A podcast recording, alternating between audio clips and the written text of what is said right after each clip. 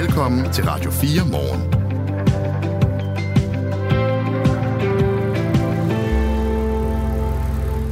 Hvis du godt kan lide biler, især gamle, attraktive vintage-biler, så skal du øh, hænge på her til morgen, for vi har en øh, meget fascinerende historie til dig. Fordi drømmer du om en Volvo med en påsat kanon, eller en ekstrem sjælden øh, Jaguar, og den hedder XK150, ja, så er det nu, du skal slå til. Og du kan også øh, købe en bil, en øh, Lancia, som Matt Damon, skuespilleren, den amerikanske skuespiller Matt Damon, har kørt i, i øh, en film, som blev øh, optaget i København. Det er en privat samler, der lige nu har sat 145 biler til salg, og det er altså udelukkende særlige køretøjer fra det her 20. århundrede. Og ejeren af Danmarks største auktionshus for specielle biler har aldrig set noget lignende, siger han. Og den her utrolig fascinerende samling, den kan du altså høre mere om, når vi kommer på den anden side af klokken halv ni. Og jeg vil våge at påstå, at selvom du øh, ikke umiddelbart er øh, typen, der siger, at du er vild med gamle vintage biler, så skal du øh, blive hængende alligevel, fordi det er øh, sindssyge biler, vi har med at gøre. Det øh, kommer du til at høre mere om.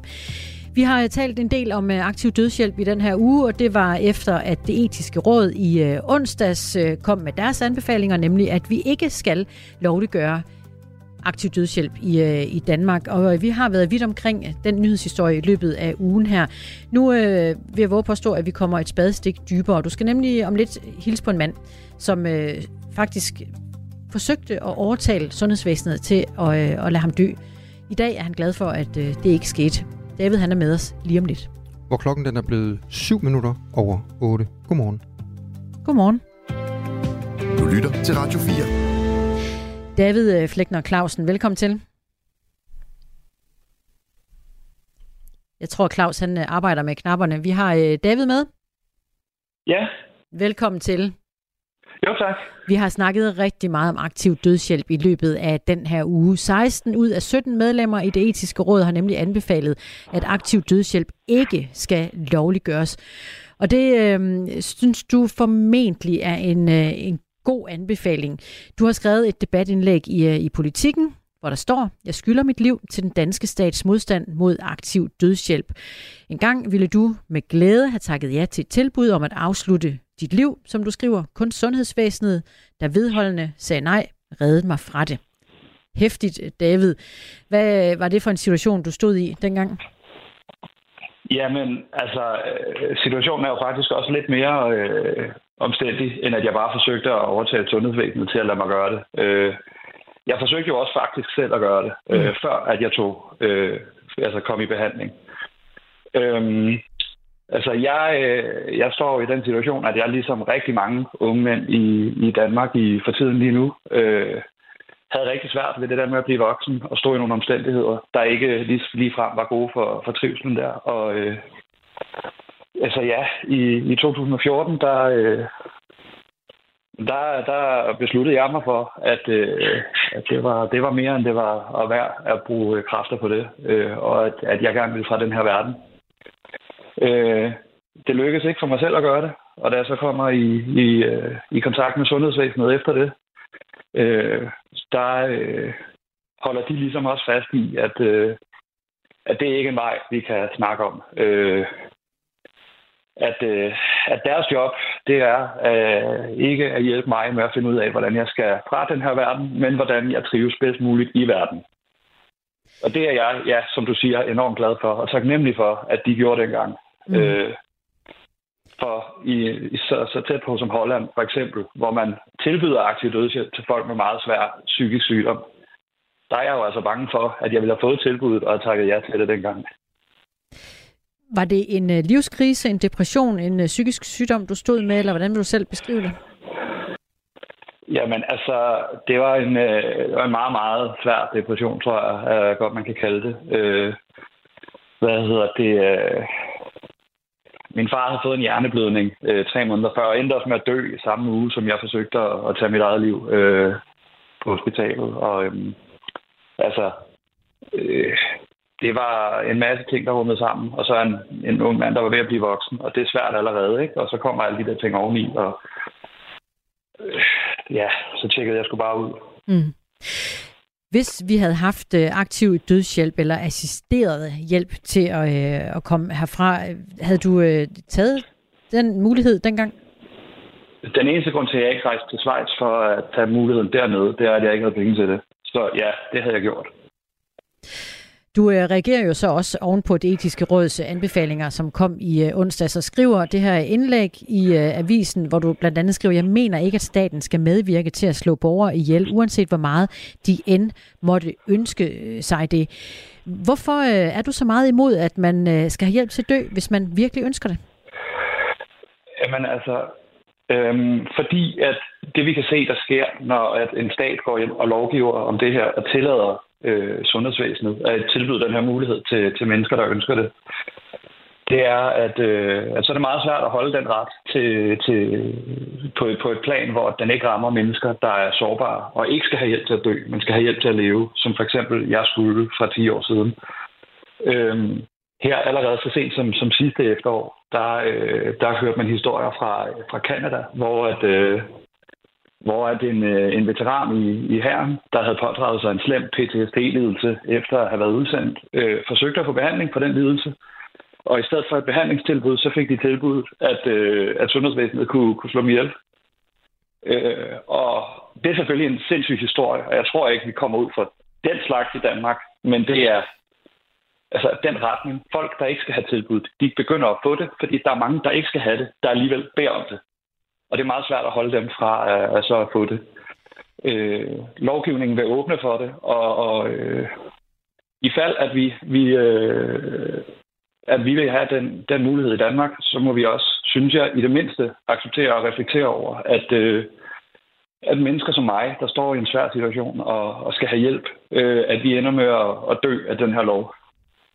Det er David Flækner Clausen, der er med os, øh, 30 år i dag, øh, studerende, og øh, tilbage i 2014 stod du midt i en meget dyb depression og ønskede faktisk bare at dø, og forsøgte også at komme herfra. Det lykkedes der ikke, og det siger jeg så heldigvis i dag, men, men du havde et, et ønske om det.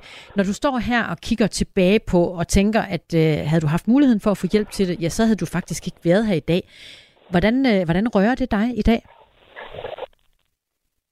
Jamen, øhm, som, jeg også, øh, som jeg skriver i, i det indlæg der, det, øh, det gør mig enormt ked af det, at, øh, at så mange danskere åbenbart øh, vil have den lovgivning i Danmark. Øh, jeg vælger at tro på, at det er fordi, at de ikke øh, er bevidste om risikoen for, at den rammer sådan nogen som mig. Øh, og og jeg, det er også derfor, at jeg skriver det indlæg, fordi at øh, det skal folk være klar over at øh, der står en masse unødige, med, unødige dødsfald, som der øh, også er prisen for at lovgive på den her måde.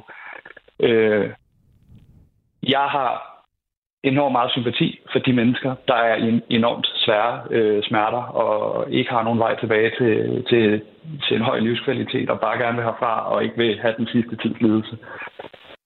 Øh, men vi kan altså ikke. Vi kan ikke øh, lovgive for individer. Vi kan lovgive for samfund. Og når vi snakker om lovgivning, så, øh, så øh, er jeg lige så relevant som øh, den terminale patient, der bare gerne vil, vil herfra, før det bliver for slemt at være her. Vi har haft øh, besøg i studiet her øh, tidligere på ugen af en, en mand, der faktisk bare ønsker at komme herfra. Han har en alvorlig fysisk lidelse, der gør, at hans nervesystem er ved at bryde sammen, og det går ud over hans, hans lunger, og hans ører, hans øjne. Og, og han vil egentlig gerne have hjælp til at begå et, et selvmord. Kunne der ikke være tilfælde, som ham for eksempel, hvor at, øh, det kunne være berettiget at give ham lov? Det, altså, nu uden, uden at kende hans omstændigheder, det kan helt sikkert være, at det kunne være etisk forsvarligt at hjælpe ham med at komme herfra. Men, men, men som jeg også lige, øh, lige fik, øh, fik sagt, at vi lovgiver jo ikke på baggrund af, af hans ene historie. Vi lovgiver på baggrund af et samlet samfund og en samlet befolkning. Øhm, og hvis han får retten, så er der andre, der også får retten. Og hvis der er andre, der får retten, så viser vores erfaringer fra udlandet, at så er der også folk som mig, der får retten. Og folk som mig skal absolut ikke have retten, fordi vores liv er gode og værdige liv at leve, som vi sagtens kan øh, klare at komme igennem, uden at, at staten skal slå os ihjel. Statsminister øh, Mette Frederiksen, hun øh, står fast på, at hun er øh, tilhænger af aktiv dødshjælp. Hun vil i hvert fald rigtig gerne have den offentlige debat om det. Hun, øh, hun siger under et øh, kort pressemøde under Folketingets øh, åbningsdebat i går, jeg vil ikke lægge skjul på, at jeg i lighed med et stort flertal af danskerne personligt meget er stærkt tilhænger af, at vi får indført aktiv dødshjælp i øh, Danmark. Hvordan har du det med det, at vores øh, statsminister siger sådan?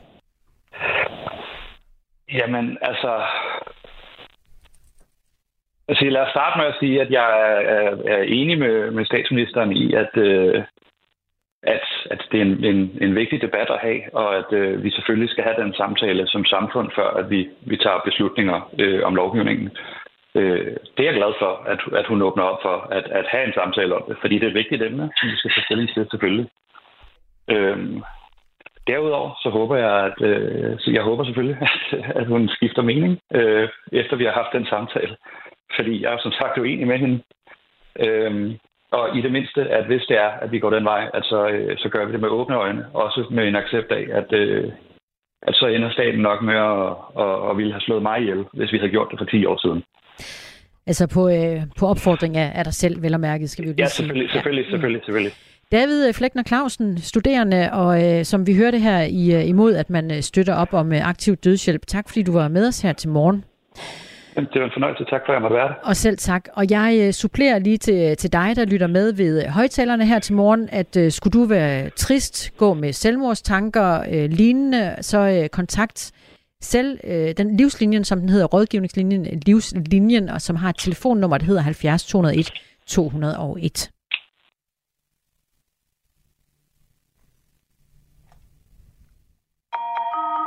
Han nægter, at der har været tale om sådan en bevidst manipulationsstrategi fra hans side. Ikke? Charles Manson. Og det er jeg overbevist om, der har været. Kultlederen, der endte som centrum for en række bestialske drab. At det lige går ud over de mennesker, det går ud over, det er et tilfælde. Lyt med, når Christoffer Lind forsøger at forstå mennesket bag monstret i Krimiland.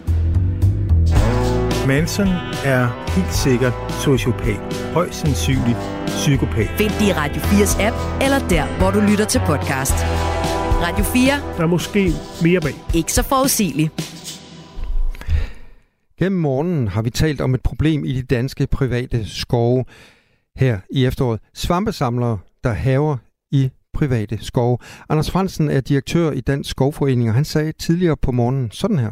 Det er et, øh, et problem. Altså det er jo sådan, i de private skove, der må man gå på de veje og stier, der er, og man må sådan set også samle de svampe, man om man så må sige, kan nå øh, fra øh, vejen og fra, fra stien, og man må samle det i et omfang, der svarer til det, man sådan cirka kan have en hat, plejer man at sige, at tage, tage med hjem.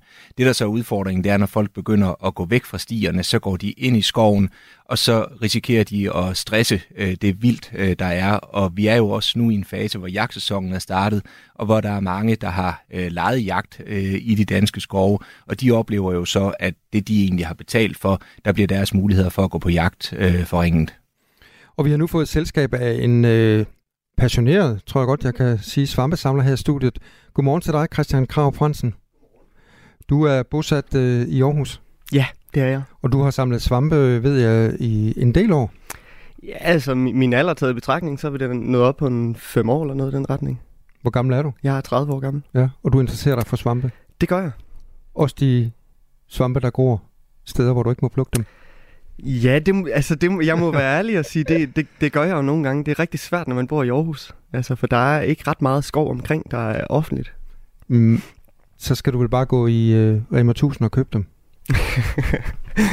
Jo, men, men nu handler svampesamling, det handler om meget mere end bare at spise svampene. Det, der, er jo, der er jo mere til den historie, kan man sige. Men du gør noget ulovligt, Christian. Hvorfor?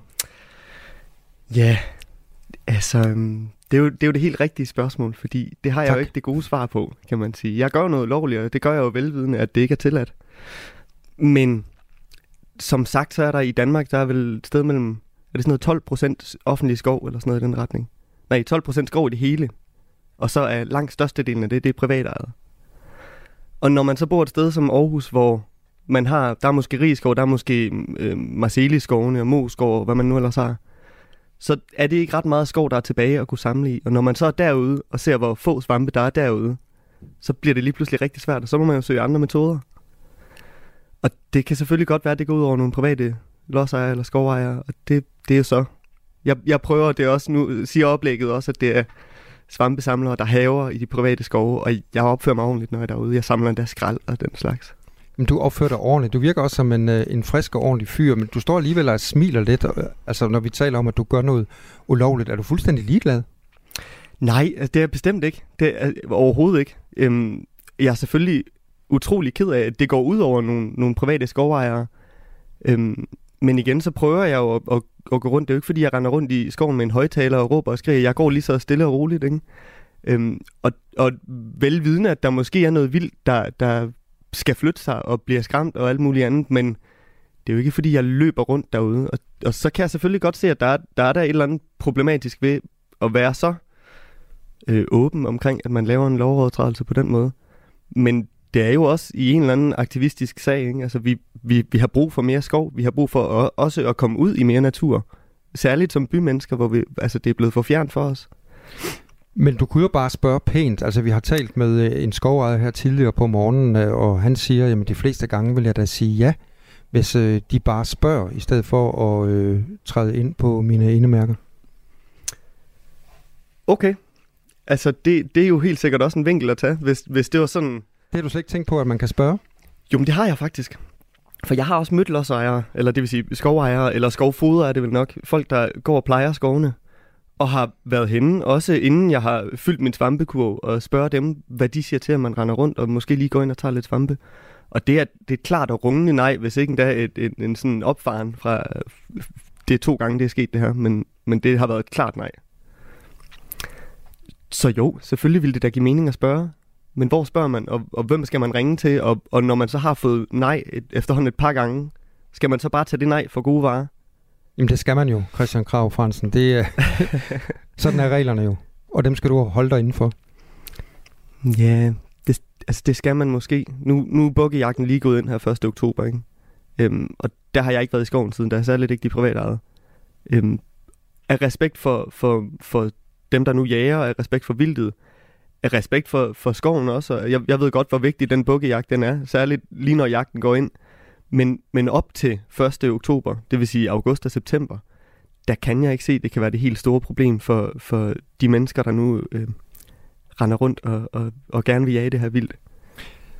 Lige apropos jagtsæsonen, så talte vi tidligere øh, på morgen med skovfod fra Løvenholmskovene på Djursland. Øh, han hedder Jens Christian Dahl, og han sagde sådan her. Når vi kommer hen i hvert fald i september-oktober måned, så, så falder det også sammen i en periode, hvor, hvor folk har lejet jagt.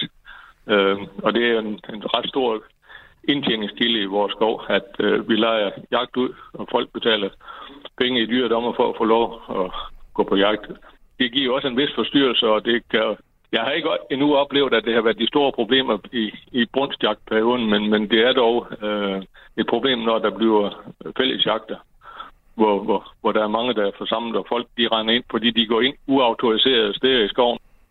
Jeg taler lige nu med øh, Christian Krav Fransen øh, fra Aarhus, som er en af dem, som øh, ikke overholder reglerne og går ind i private skove og plukker svampe. Christian øh, Krav Fransen, hvordan påvirker det at høre en, øh, en skovfod sige, at øh, det er altså et stort problem, at øh, I gør det her, og I generer vildtet? Jamen, det, det påvirker mig, altså, det påvirker mig på den måde, at jeg da godt kan se, at jeg også er en del af problemet, men jeg synes også, man må øhm, tage, eller det vil sige, jeg tager det ansvar, når jeg er ude i skoven. Hvis jeg kan se, det er jo helt tydeligt, når man kommer ud til en privat skov, om der er jagt eller om der ikke er jagt. Først og fremmest så skiller de de fleste steder med, at nu, nu er vi altså ude i skoven, og vi skyder. Man kan høre det, og så holder der en hel masse typisk store biler sådan i udkanten af skoven. Og hvis det er sådan en skov, jeg kommer ud til, så går jeg jo ikke ind. Det gør jeg jo ikke både af respekt for jægerne, men også af respekt for mig selv og, og, og min sikkerhed. Altså alles sikkerhed. Det ville være forfærdeligt at blive taget af et vådeskud. Men det handler jo ikke kun om, at når, det er, når, når jagten den øh, foregår, det handler jo også om øh, dagene rundt om, at du er med til at stresse vildtet. Påvirker det der slet ikke? Jo, det kan man da selvfølgelig godt sige, men jeg, jeg er måske lidt i tvivl om, hvor, hvor eller jeg, jeg kunne måske godt bruge noget mere oplysning om, hvor meget det vildt i virkeligheden blev stresset af, at jeg går rundt i fred og fordragelighed med min svampekurv. Altså det, det er jo skove, vi snakker om, hvor der også er øh, stier hvor folk lufter hunden, og der er børnefamilier, og der er mountainbikers, og der er mange forskellige mennesker, der bruger den her skov. Og det stresser jo selvfølgelig alle sammen vildt det er klart. Øhm, men men jeg, jeg prøver at være så respektfuld, som jeg kan, når jeg er i skoven. Og det betyder også at gå stille og roligt, og ikke skrabe op. Der er masser af post til dig på sms'en, kan jeg godt afsløre, og øh, det er ikke alle sammen, der, der bakker dig op i, at du øh, træder ind på andres områder. Der bliver nævnt af flere forskellige, at, øh, at hvis man går ind i en øh, butik, ja, så selvom man opfører sig pænt, ja, så må man jo stadig ikke stjæle af varerne på hylderne, og øh, der er en, der siger, at vi skal prøve at spørge dig om, øh, om du også går ind i øh, fremmede folks haver og spiser deres jordbær. Gør du det? Nej, det gør jeg jo ikke. Og jeg Mm. stjæler heller ikke i butikker. Hvad er forskellen så? Forskellen her er, at det er, for mig at se, så handler det jo, det er jo, ikke, det er jo ikke en økonomi, der sådan, øh, findes derude, som jeg stjæler af. Havde det været det, så havde det været en anden snak, og jeg forstår i virkeligheden heller ikke, hvorfor der ikke bliver økonomiseret på det her. Altså, jeg synes jo, det ville være fantastisk, hvis de her forskellige private skovejere, de inviterede folk ind i skoven og sagde, nu kan alle komme og være med til at samle svampe den her weekend, for der er ikke jagt. Øh, og så betaler man x antal kroner. Jeg kan også godt se, det er et problem, at der er nogle mennesker, der går ud i de her skove og samler ind for at sælge. Og det ved jeg også, det findes i stor stil. Det er selvfølgelig problematisk, at der er nogen, der kapitaliserer på den måde på andres øh, private jord. Men når jeg går derud, så går jeg jo derud for at finde den her naturoplevelse, og for at komme ud og samle svampe, som er til mig selv og til mine nærmeste. Og det, det er en helt anden oplevelse, end at skulle ud og dels tjene penge, eller, eller stjæle, eller hvad det nu er. Det er slet ikke det, det handler om. Det handler om, lidt, lidt ligesom jægerne, de går på jagt, så er jeg på svampejagt. Jeg går ind i et andet modus, når jeg er ude i den her skov og leder efter svampe. Men Christian Kramsvansen, uanset hvor uanset hvor ihærdig Christina Ankerhus, og uanset hvor ihærdig jeg er, og lytterne er, så kan jeg godt fornemme, det kan, det kan ikke lykkes for os at få dig til at få dårlig samvittighed over det her.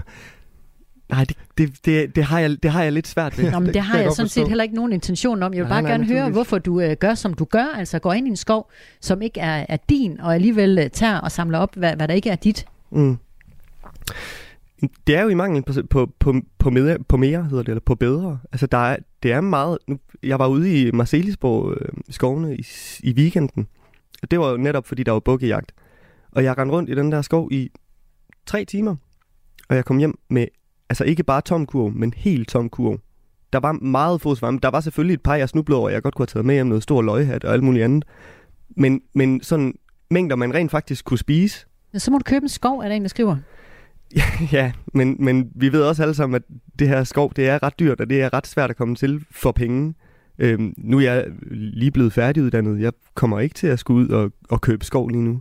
Øhm, og, og så er det jo også skov, der bliver brugt primært til jagt og primært til skovdrift. Jeg kan ikke se, hvorfor det ikke kan sameksistere med at samle svampe. Hvis så frem man opfører sig ordentligt, det er klart. Christian Krav Fransen, tidligere på morgen, så talte vi også med Anders Fransen, direktør i Dansk Skovforening.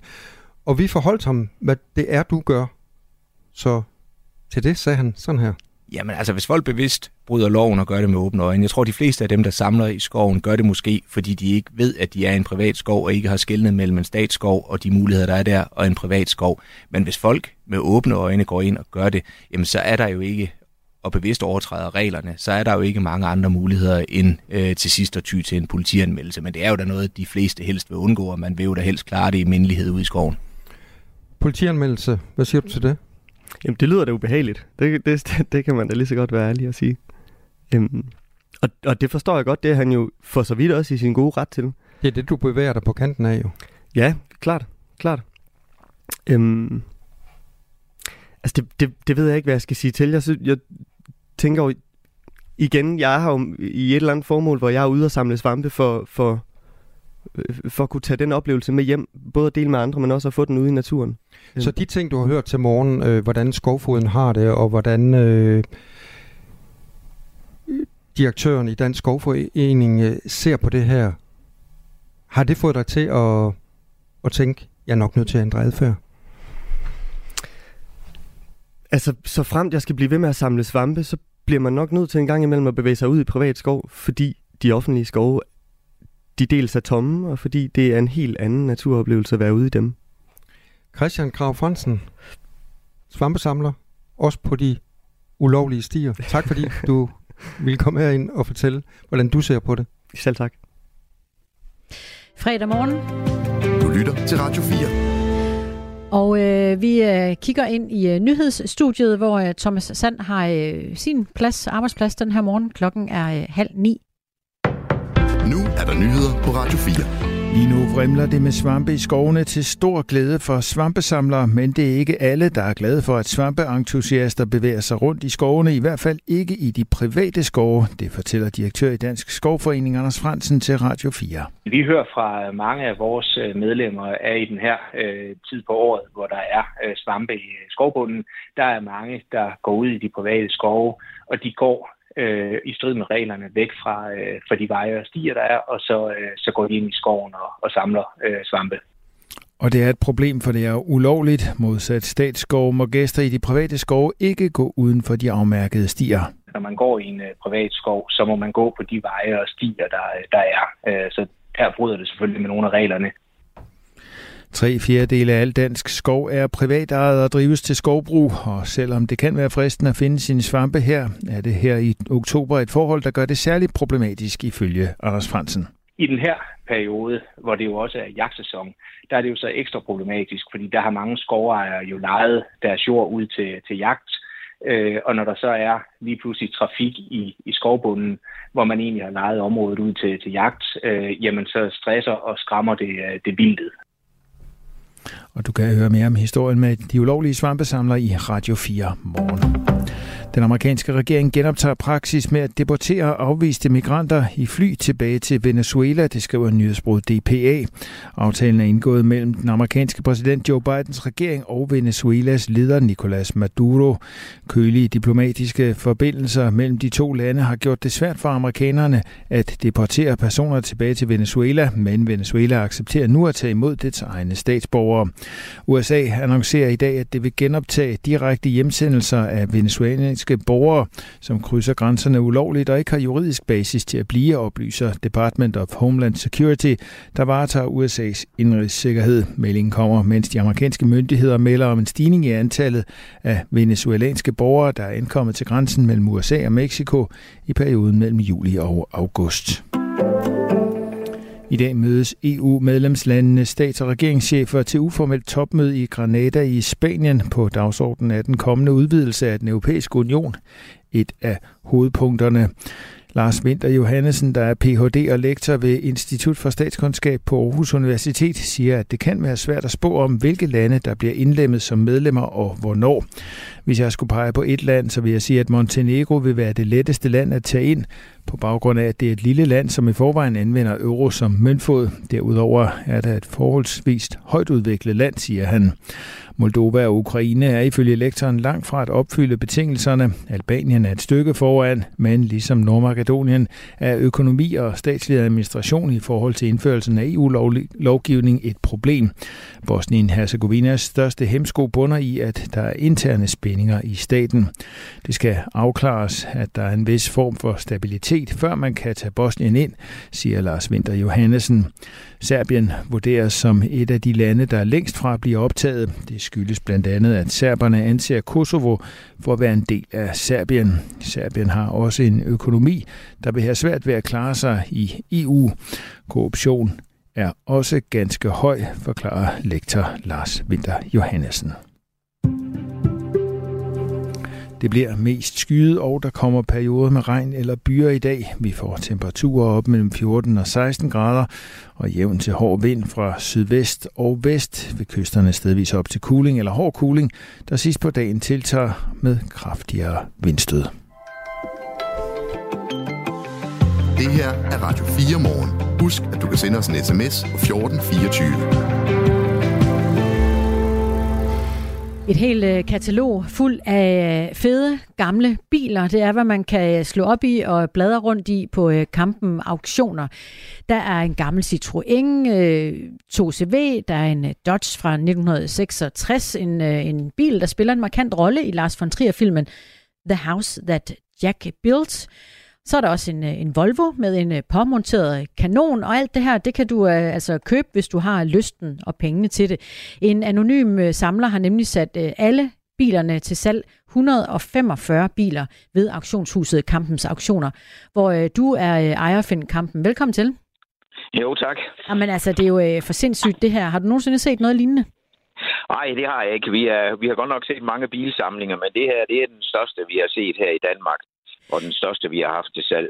Og, øh, og, de her øh, mange biler, 145 af slagsen, de er jo øh, helt øh, specielle. Altså, hvordan vil du samlet set beskrive dem? Jamen, det er en, en god blanding af, af køretøjer, og den er jo samlet i, i over 40 år. Og, og det er samlet af en samler, der ved noget om, om bilerne. De står meget autentiske, og de står i en god stand, så, så det er faktisk noget unik samling. Den er meget, meget blandet, og det er jo også det, der gør den sjov for os som auktionshus, fordi der er noget for en smag her. Hvilken bil øh, vil du øh, pege på som den øh, mest specielle?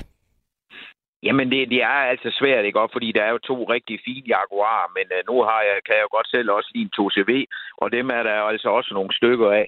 Så, så, så det er altså ligesom, hvad man er til. Fordi, altså, igen, der er 12 Volvoer, der er militærkøretøjer, der er 24 styk, så det er svært lige at pege en ud. Øh, det er det altså. Altså, vi har den der Volvo Panzerdippen øh, med, med kanoner og det hele. Det er jo en af de der sådan lidt, lidt specielle, synes jeg. Men altså, der, der, er, der er virkelig mange forskellige, og jeg synes, det er, det er, altså det kan jeg jo høre dem, der ringer og sådan noget, det, der er mange, der har forelsket sig lige i en bestemt, hvor man så tænker om, okay, det er så den, de, de, de lige kender til. Så der er, er mange specielle. Er det egentlig ikke synd at, at, at skille dem ad? Altså, det er jo en, en samling, som det er i, i dag. Altså, hvis nu man skulle købe dem samlet, hvad skulle man så øh, huske op med? Ah, ja, så skulle man jo altså af med omkring øh, næsten 10 millioner kroner, vil jeg tro. Ja, der er altså for rigtig mange penge. Og de står altså i syv haller, så der skal altså også noget plads til jo, for at have dem. Og, og det er jo også det, den her samler, som inkarneret samler, han ligesom også, altså der er alderen, der er kommet lidt med ind over. Og, og, og som han også siger, nogle han altså gerne have, at de kommer ud og, og, og får det lidt bedre. Han har, han har simpelthen ikke luft til at holde alle de her køretøjer i den stand, han gerne vil. Det er en øh, privat anonym samler, der sætter øh, hele 145 biler til salg ved auktionshuset Kampens Auktioner, hvor du er ejer, Finn øh, Kampen. Kan du sige lidt om, hvad er det for en type, der har sådan en samling biler? Jamen, øh, det er jo en, der, der, der virkelig har, har haft en, en, øh, altså en glæde ved biler, og, og det er jo bare startet i det små, og det ser vi jo med masser af de samlere, som, som vi møder. Øh, jamen, så bliver det bare mere og mere, og øh, Ja, han har så fundet ud af, at øh, han kunne godt lide Bornholm og har været derovre i rigtig mange år. Og så øh, er der nogle ejendomme, hvor han så har lejet sig ind og købt sig ind. Fordi han synes, jamen det var jo der, hvor bilerne de kunne stå godt til en fornuftig pris. Jo. Jeg har øh, kigget på øh, billederne i jeres auktionskatalog, man kan se på, øh, på internettet. Jeg kan jo se, at bilerne står i, øh, i de her haller, som du også beskriver, men jeg kan også se, at der er en hel del støv på nogle af bilerne. Har de bare øh, stået stille i mange år? Ja, det har de. Mange af dem har. Der er altså også nogle af dem, der, der er nummerplader på, der har været ude at køre.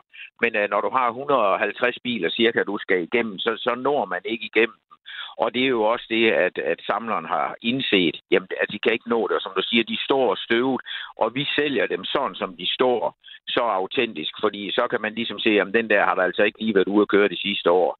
Og så skal sådan en bil jo behandles på en måde. Og der er nogle af de andre, som øh, man har været kørt i hele tiden, jamen øh, så skal, dem kan man jo egentlig bare tage og, og køre derfra i. Der er nummerplader på og alt muligt.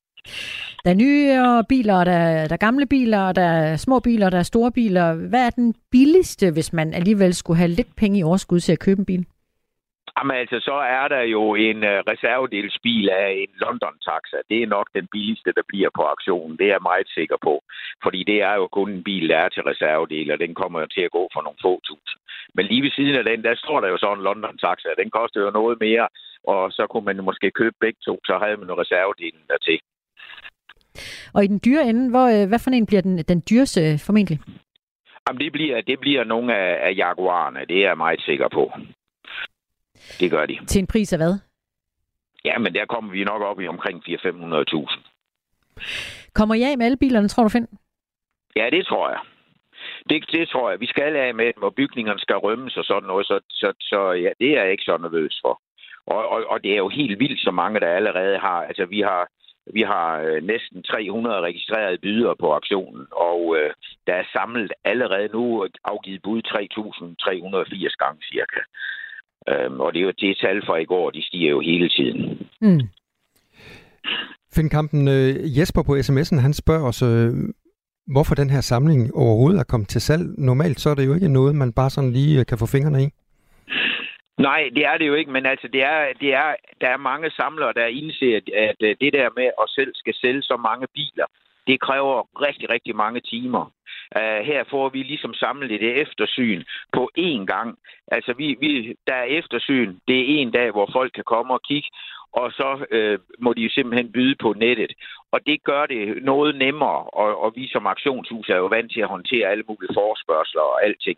Jeg tror, alle dem, der har haft en bil til salg på øh, en, en et eller andet netside, og, og har stået og ventet på, at folk skulle komme, og nogen er kommet forsinket, og så skal man til også at diskutere prisen. Der er aktionen jo ligesom en fordel, fordi jamen, øh, der skal man ikke diskutere nogen pris. Den, den er man selv, kunderne selv med til at sætte via deres bud, og det gør det meget, meget nemmere for dem, der sælger, at vi håndterer de her ting. Der er aktionerne altså rigtig gode, når man har så mange enheder. Og øh, det står en hver frit og bladrer lidt i øh, kataloget, som man kan se på jeres hjemmeside, Kampens Auktioner. Find øh, Kampen, øh, tak fordi du var med os. Jeg siger også mange tak. Og øh, du kan allerede nu øh, byde på øh, bilerne online, en øh, auktion, der slutter den 30. oktober. Du lytter til Radio 4. Opret en statslig økonomisk støtteordning til de unge øboere, der vil på ungdomsuddannelse. Det er et opråb, som sammenslutningen af danske småøer er kommet med i et brev til Folketinget. For hvis unge øboere skal begynde på en ungdomsuddannelse, så kræver det ofte, at de flytter væk fra øerne. Men hvis de er under 18 år, så får de altså ikke SU, og derfor kan det blive en stor udgift for dem selv og deres familie. Og sådan her, så lød det, da vi talte med Kirsten Sydendal, der er formand for sammenslutningen af danske småøer. Det er et problem, fordi i dag er der faktisk mulighed for, at kommunerne, der hører til de her øer, det drejer sig om, øh, de kan give et tilskud ifølge loven.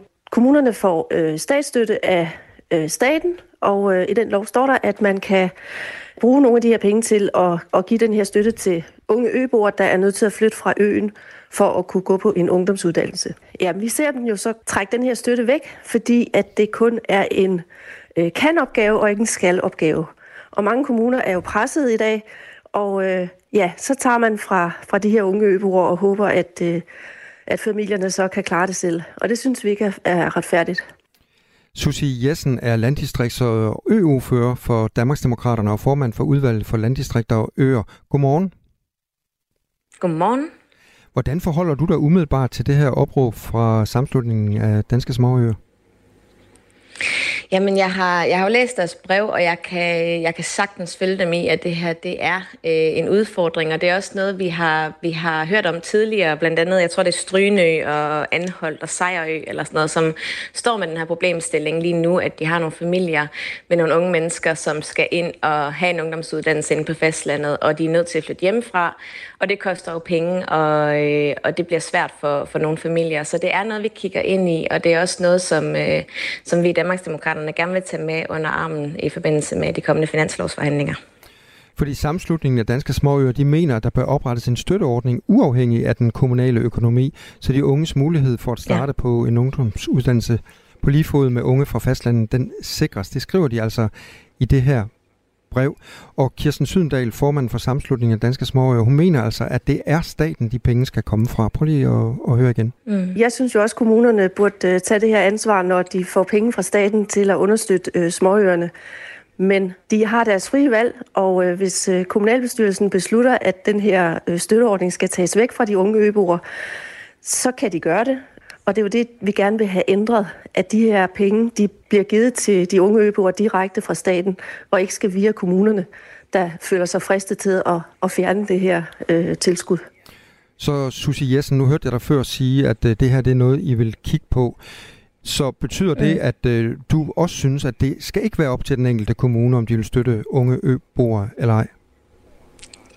Ja, så det man ser i øjeblikket, det er jo det her med, at vi, vi giver jo nogle puljer, og, hvor det er, at man har tænkt nogle af de her ting ind, og så ser vi også nogle kommuner, som så fjerner den her støtte. Og der vil vi egentlig gerne være med til at sikre, at øh, der er en egentlig pulje målrettet det her i, øh, i en, en kommende finanslov, for eksempel. Jeg vil lige sige, at altså med de her finanslovsforhandlinger, der er godt nok mange ting på landdistriktsområdet, vi skal have rettet op på, så det bliver en rigtig, rigtig tyk mappe, vi kommer til at tage med, hvor den her kommer til at indgå. Men det er jo egentlig ikke særlig mange penge. Jeg tror, det er til 2 millioner, det her det kommer til at, at dreje sig om. Jeg tror, det er sådan noget 50.000 per, per ung. Øhm, Og det er jo så en pulje, der kan, der kan stige eller falde, afhængig af, hvor mange unge der er.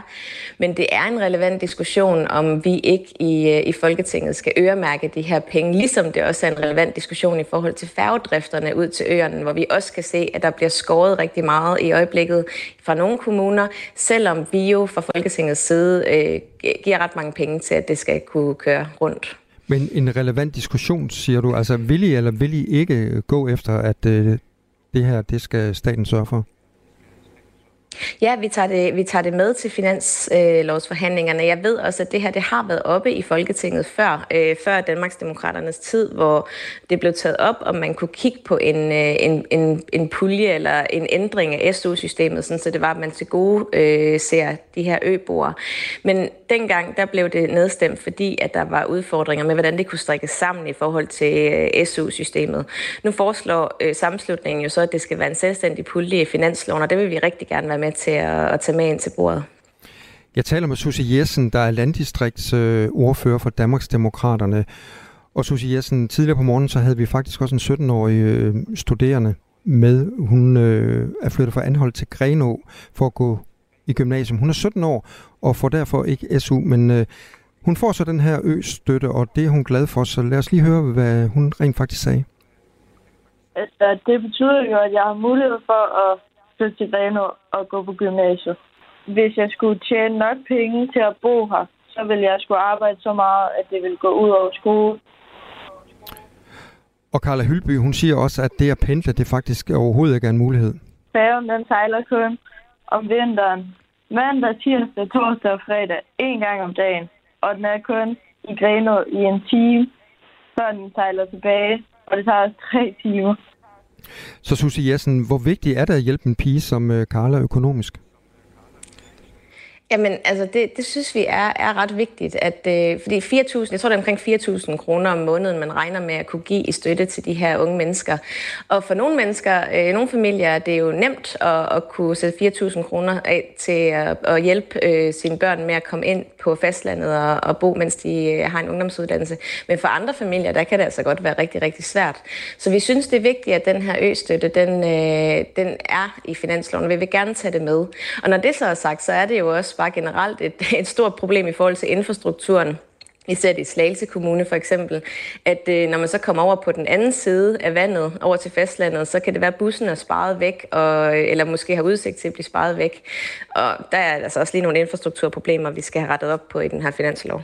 Men hvorfor er det, at familierne ikke selv skal afholde de her udgifter? De har jo selv besluttet, at øh, de gerne vil bo på en ø. Men det er jo tit det, vi hører, når øh, vi taler landdistriktspolitik og øpolitik. Ja, men øh, de har selv valgt at bo der, men, øh, så, så det, det må de jo bare leve med.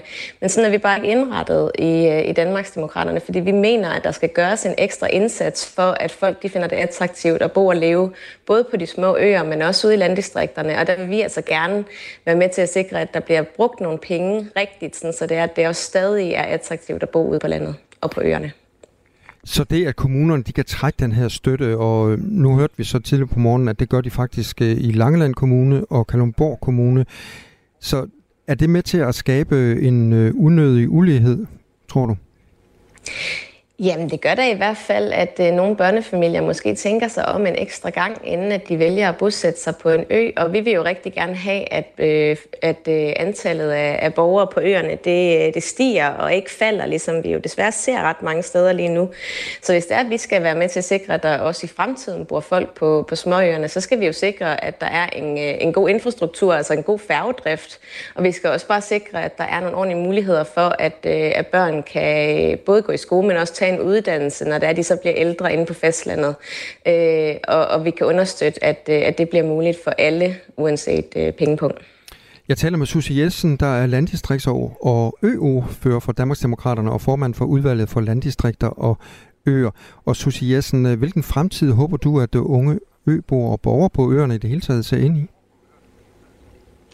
Men jeg tror faktisk, der er rigtig meget positivt øh, i gang på småøerne. Vi ser, at der er småøer, som øh, brander sig rigtig meget i øjeblikket på, på mange af de varer, de kan producere. Vi ser, at der er noget turisme, der kan udvikles på småøerne. Så jeg håber, at vi også inden for Christiansborg kan være med til at understøtte den her udvikling. Og der er jo også en tendens i, øh, i befolkningen, at man gerne vil, vil måske flytte ud og, og etablere sig og have lidt mere ro på. Det kom jo efter corona. Så jeg synes bare, at vi ser ind i en tid, hvor der kan ske rigtig meget positivt for vores småøer.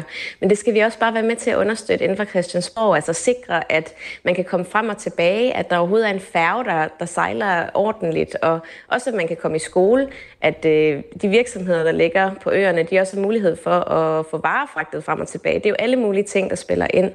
Så hvis vi, vi gør en ekstra indsats, og altså, simpelthen har et målrettet syn på det her landdistriktspolitik, så tror jeg så godt, det kan lade sig gøre. Så hvornår kommer vi til at se en ændring på det her område, tror du? Jamen, det kommer jo desværre an på den regering, der sidder lige nu. Nu tager vi det med til finanslovsforhandlingerne, og det er jo en stor bunke, fordi at regeringen har valgt at skære på rigtig mange områder, blandt andet infrastruktur og bredbåndspulje og landsbypulje. Det er jo sådan nogle ting, de har skåret på i deres eget udspil, så vi kommer jo og skal reparere på rigtig, rigtig mange ting i den der finanslovsforhandling. Øhm, men vi tager det her med under armen også, og så håber vi jo at få så meget igennem som overhovedet muligt, og også noget af vores egen politik i øvrigt. Altså, det er jo også træls kun at skulle gå derind for at reparere på nogle af de ting, de skærer på i regeringen. Sådan sagde altså Susie Jessen, der er landdistrikts- og ø-ordfører for Danmarksdemokraterne, og altså også formand for udvalget for landdistrikter og øer. Tak fordi du var med her til morgen. Selv tak. Og så fik jeg lige sagt, at øh, Kalundborg Kommune er en af de kommuner, der har øh, trukket støtten. Og øh, Kalundborg Kommunes borgmester har så ringet og fortalt os, at øh, de faktisk har trukket det forslag tilbage, og altså ikke dropper tilskuddet til øboerne. Mm. Så fik vi det på plads. Det her er Radio 4 morgen. Vi kommer til at se store udsving i elpriserne den øh, kommende vinter. Det fortæller Henrik Møller Jørgensen, der er ingeniør og øh, manden bag hjemmesiden elforbrug.nu. Problemet er så en gang imellem, så sker der det, at, øh, at der ikke er helt strøm nok fra Sverige og Norge, og så, så skifter flaskehalsen i elsystemet, sådan at den danske ø den bliver tysk priset, og det så vi i går.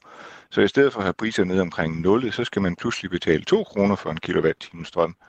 Øh, og så hopper priserne meget voldsomt. Og det, det er egentlig også modellen for vinter, det er, at priserne øh, øh, kommer til at, at, at skifte helt vildt meget op og ned hen over vinteren. Men det er ikke kun øh, elpriserne, der kommer til at gå øh, mest opad. Det fortæller Andreas Steno Larsen, energiøkonom og øh, tidligere chefstrateg hos Nordea. Vi ser sådan en god blanding af benzinpriser, som er på vej op. Det har de i hvert fald været siden øh, den tidlige sommer. Og så også naturgaspriser, som er begyndt at røre lidt på sig, som øh, ultimativt kan sætte sig i både prisen for at varme sit hjem op og på elektricitetspriser. Så det er sådan en god blanding af, af alle de energikilder, som man har brug for som helt almindelige mennesker. De er desværre lidt på vej opad igen. Det er ikke helt lige så galt som sidste år, men de er på vej opad. Så vi går en øh, dyr vinter i møde på øh, flere måder. En af dem, der har taget sine forholdsregler, det er Ruben Nielsen, folkepensionist, 71 år og øh, forbruger i Odense. Det man gør, det er jo, at man, man sørger for at have lavenergi alle de steder, hvor man kan have lavenergi. Og så er det almindelig sund fornuft. Øh, tænke sig godt om. Ikke tænde vaskemaskinen i tid og utid. Øh, eller tørretoneren for den sags skyld. Jamen, jeg vasker, jeg vasker når, når jeg har en fyldt maskine. Øh, og det kan da godt være, at der går 14 dage, eller, eller eller kun en uge, det ved jeg ikke. Det, det er sådan lidt med forskel. Men jeg starter aldrig en maskine op med klatvask. Og det gør altså en forskel, fortæller Ruben Nielsen. Han øh, fortæller, at øh, han kan se klare ændringer i sit øh, elforbrug, efter han har taget de øh, sparsommelige metoder i brug. Vi kan jo følge det dagligt på Energifyn, hvad vi, hvad vi forbruger. Og øh, jeg kan jo se, at øh, når jeg kigger tilbage til starten af 22, hvor jeg brugte, jeg brugte næsten 600 kW om måneden, der er jeg nede på at bruge 300 kW i dag, eller 600 kW i kvartalet er jeg nede på at bruge 300 øh, kW i kvartalet. Øh, det er så 100 kW om måneden. Så det er jo næsten en halvering af mit elforbrug. Men det er også et spørgsmål om at lære at leve med det, og, og, og det er der så gået halvandet års tid med, og, og i dag der tænker jeg ikke så meget over det. Fortæller øh, Ruben Nielsen, folkepensionist 71 år og øh, forbruger i øh, Odense. Det her er Radio 4 morgen. Så er det blevet tid til at aflytte nationens telefonsvarer. Vi skal til Kalundborg og høre, hvad Palle han har på hjertet. Du har ringet til Nationen-telefonen. Læg venligst din holdning efter bippet. Hej allihopa! Det här är Kalle från Uppsala med servicemeddelarna till alla i Danmark. Och vi har stött på ett litet problem med några av våra medborgare som inte riktigt har förstått att i Sverige äter vi snus, dricker tunn öl och skriver kriminalhistorier när vi ändrar på älgjakt. Men de tidigare nämnda medborgare skulle mycket hellre, ja undskyld mig, hvis jeg lige må bryde ind her, Palle fra Kalmborg. Lad mig gætte. Jeg såkaldte medborgere vil meget hellere lege den mellemøstlige slash somaliske, somaliske udgave af Emil fra Lønberg, som i stedet for at snige trafikurer og kyler med granater og laver drive-by-skyderier i tætbefolkede boligområder, så uskyldige mennesker mister livet, når de er nede efter toastbrød, spidskommen og sødmælk. Og lad mig lige blive i Emil fra Lønberg-analogien. For jeg tror, vi er mange, rigtig mange her i Danmark, der mente, at Emils far havde en lettere tendens til at overreagere, når knægten hejsede lillesøsteren op i flagstangen, eller malede på grisepjokket. Jeg mener, den form for ufortøndet raseri og øjeblikkelig hang til afstraffelse, som Emils far udviste, ja, den døde åbenbart med Astrid Lindgren. Og siden da, der har Sverige siddet som en pageklippet tvebak i Nangiala, og mente, at man kom længst med kram og samtaler til typer som fucking Emil fra Lønberg, som med tiden voksede sig til Jamil fra Malmø. Og nu virker det til, at hverken kram, trafikur eller nøgenbadning med voksenvennen Alfred kan redde Sverige og Sveriges små lømler, som lige nu er en levendegørende personificering af hele NWA Straight Out of Compton. Dr. Dre, Easy og Ice Cube sidder bare lige nu i Malmø, Jødeborg og Stockholm og udlever samtlige gangster-rap-tekster, de nogensinde har hørt, imens de stadig bor hjemme hos deres taberforældre og betaler 14-årige drenge for at foretage deres likvideringer for dem, så de stadig kan nå til hockey og købe god DC hemmakvæl. I årvis sad svenskerne og pegede deres velplejede fingre af danskerne, der strammede skruen over for kriminelle udlændinge. Alt imens de selv vendte det blinde øje til og tog sig et stykke mere med krebs og kaldes kaviar ude på deres sejlbåd i Skærgården. Og misforstå mig ikke. Tonen i Danmark over for udlændinge over en kamp, den var fandme da også til at tage at føle på. I den sådan grad, som man for tid til anden godt kunne sætte sig ind i, at det ikke var det rareste at have sin daglige gang i Danmark, hvis man bare havde en til to toner mere glød i huden end Pia Gersgaards røvballer på en kold vinterdag. Tonen og den ofte vanvittige generalisering har med sikkerhed også været med til at føde en kriminel knægt eller to, som var for danske derhjemme og for udenlandske uden for hjemmet. Og den cocktail, ja, den giver ofte vand på højrefløjens mølle. Men tilbage til Sverige, som nu langt om længe har tænkt sig at gøre noget. Og det noget, kunne vi så forstå på statsminister Ulf Christensen, var at sætte militæret ind over for banderne. Militæret! Var der andre end mig, der ved den nyhed vågnede op i en dystopisk actionfilm fra 80'erne, hvor Robocop var det sidste håb? Men alright. Når svenskerne rykker, så rykker de. Da resten af verden lyttede til Elvis og The Beatles, så lavede svenskerne ABBA. Da danskerne fik sand i fisen over atomkraft, så åbnede de Barsebæk.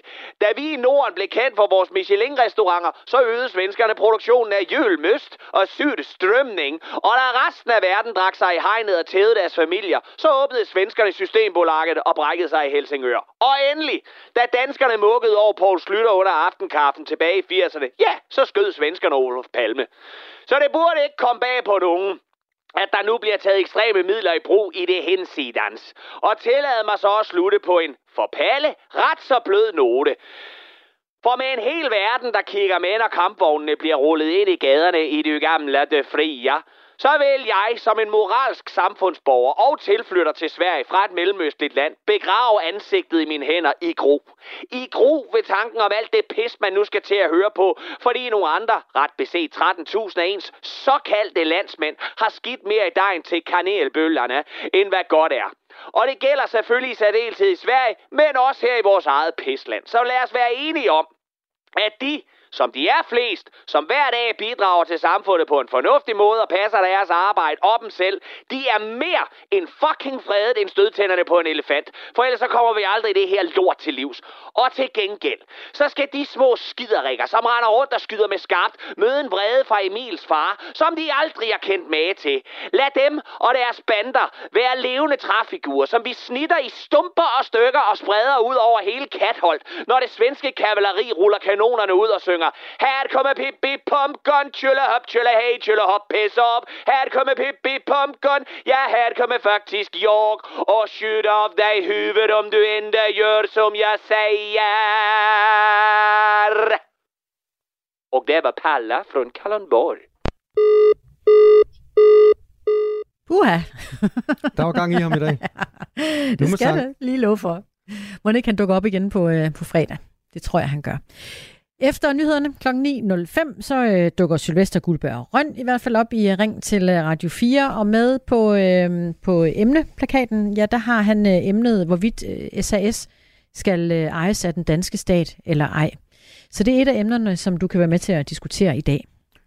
Der er lige 10 sekunder til Thomas Sand kommer med nyhederne. Du har lyttet til Radio 4 morgen med Christina Ankerhus og Claus Andersen. Og tusind tak, fordi du øh, deltog på øh, sms'en.